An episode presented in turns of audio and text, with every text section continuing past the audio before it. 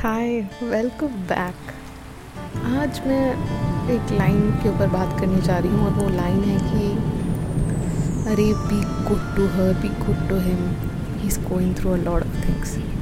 आपने अक्सर देखा होगा कि जब uh, कोई बेंड करता है या फिर इमोशनल होकर अपनी कोई चीज़ बताता है या फिर somebody is going through something difficult हम हमेशा बोलते हैं कि बी नाइस टू देम भी वो किसी चीज़ के थ्रू जा रहे हैं। थोड़ा एक्स्ट्रा काइंडनेस थोड़ा एक्स्ट्रा जेंटल रहिए, जो कि बिल्कुल ठीक है, बिल्कुल राइट है। पर मेरा सवाल यहाँ ये आता है कि हम हमेशा इंतज़ार क्यों करते हैं कि किसी के साथ कुछ हो और हम तब वो एक्स्ट्रा जेंटलनेस एक्स्ट्रा काइंडनेस दिखाएँ?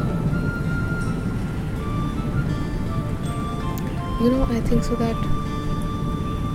अगर हम ये जो बिहेवियर है पहले से ही ठीक करते तो शायद हमारे आसपास जो लोग भी दुखी है, ये ना होता। अगर स्टार्टिंग से एक स्टेबिलिटी रहती बिहेवियर में। आपने अक्सर ऐसा देखा होगा कि काफ़ी बार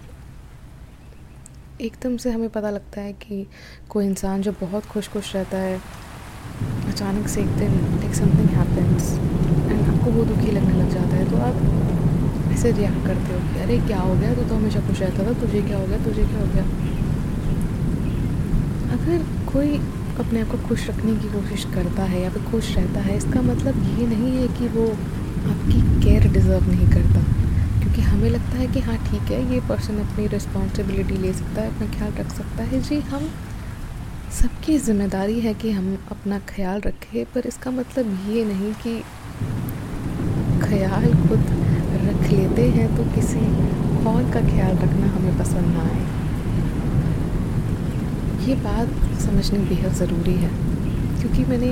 पर्सनल एक्सपीरियंस से भी काफ़ी बार ऐसा होता हुआ देखा है कि जो लोगों को स्ट्रॉन्ग हैप्पी ऐसे लेबल करा जाता है, वो बहुत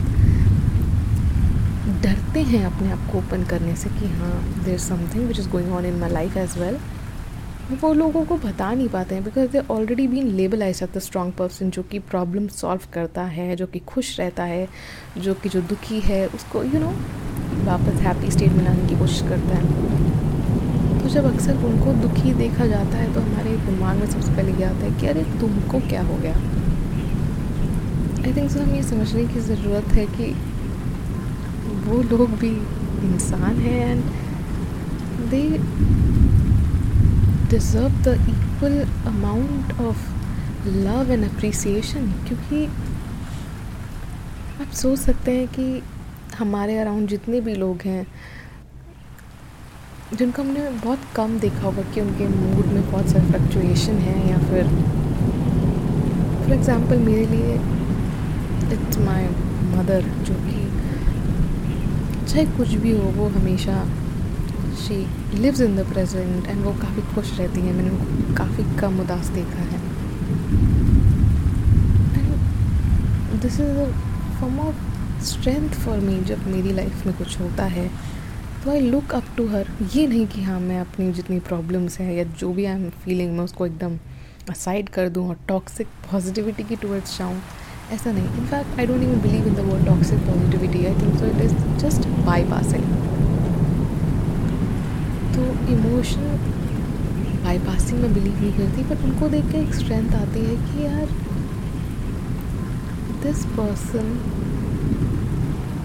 is so courageous and is so beautiful कि वो अपने इमोशंस के थ्रू जा रही हैं, जो कि थोड़े डिफ़िकल्ट हैं but yet she is not you know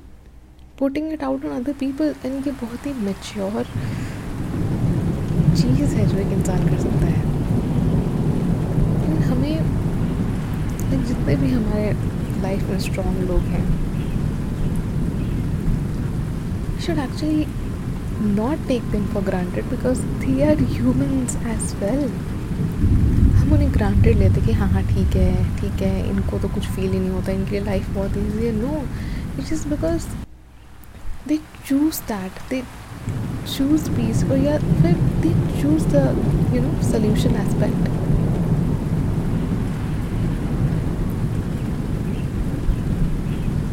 really hope that जो भी आपके ऐसे फ्रेंड्स हैं यू आज देम हाउ आर दे हमेशा ये ना सोचे कि हाँ वही हमारा ख्याल रखे, वही हमसे पूछे, हम खुद भी पूछें उनसे कि वो कैसे हैं।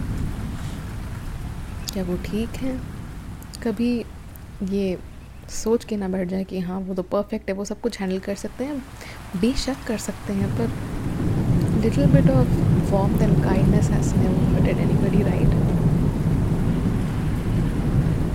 trust me it really feels good जब कोई अपना ध्यान रखता है हमेशा एंड बिलीव करता है खुद अपनी प्रॉब्लम सॉल्व करने में। अगर कोई तब आके उनसे बात करे या उनसे पूछे रियली फील्स गुड बिकॉज़ अक्सर मैंने देखा है, ऐसे लोग दूसरों का ख्याल रखते रखते अक्सर अपना ख्याल रखना भूल जाते हैं। तो तभी अगर कोई उनसे पूछता है तो they feel good and you know जो भी वो लोग करते हैं इट फील्स रिवॉर्डेड कि या this light and positivity which I bring out every day with me is appreciated so देखिए आज आपके कौन कौन है आपकी लाइफ में ऐसे उनको इनकरेज अप्रिशिएट ज़रूर करें एंड उनको भी उनकी वैल्यू बताएँ। प्लीज़ इंतज़ार मत करिए कि कोई दुखी हो, या फिर किसी के साथ कुछ बड़ा हो जाए, तब हम उनको मोटिवेशनल कोर्स भेजें, या फिर एक्सप्रेस करें कि वो हमारे लिए क्या है। Don't wait for those things to happen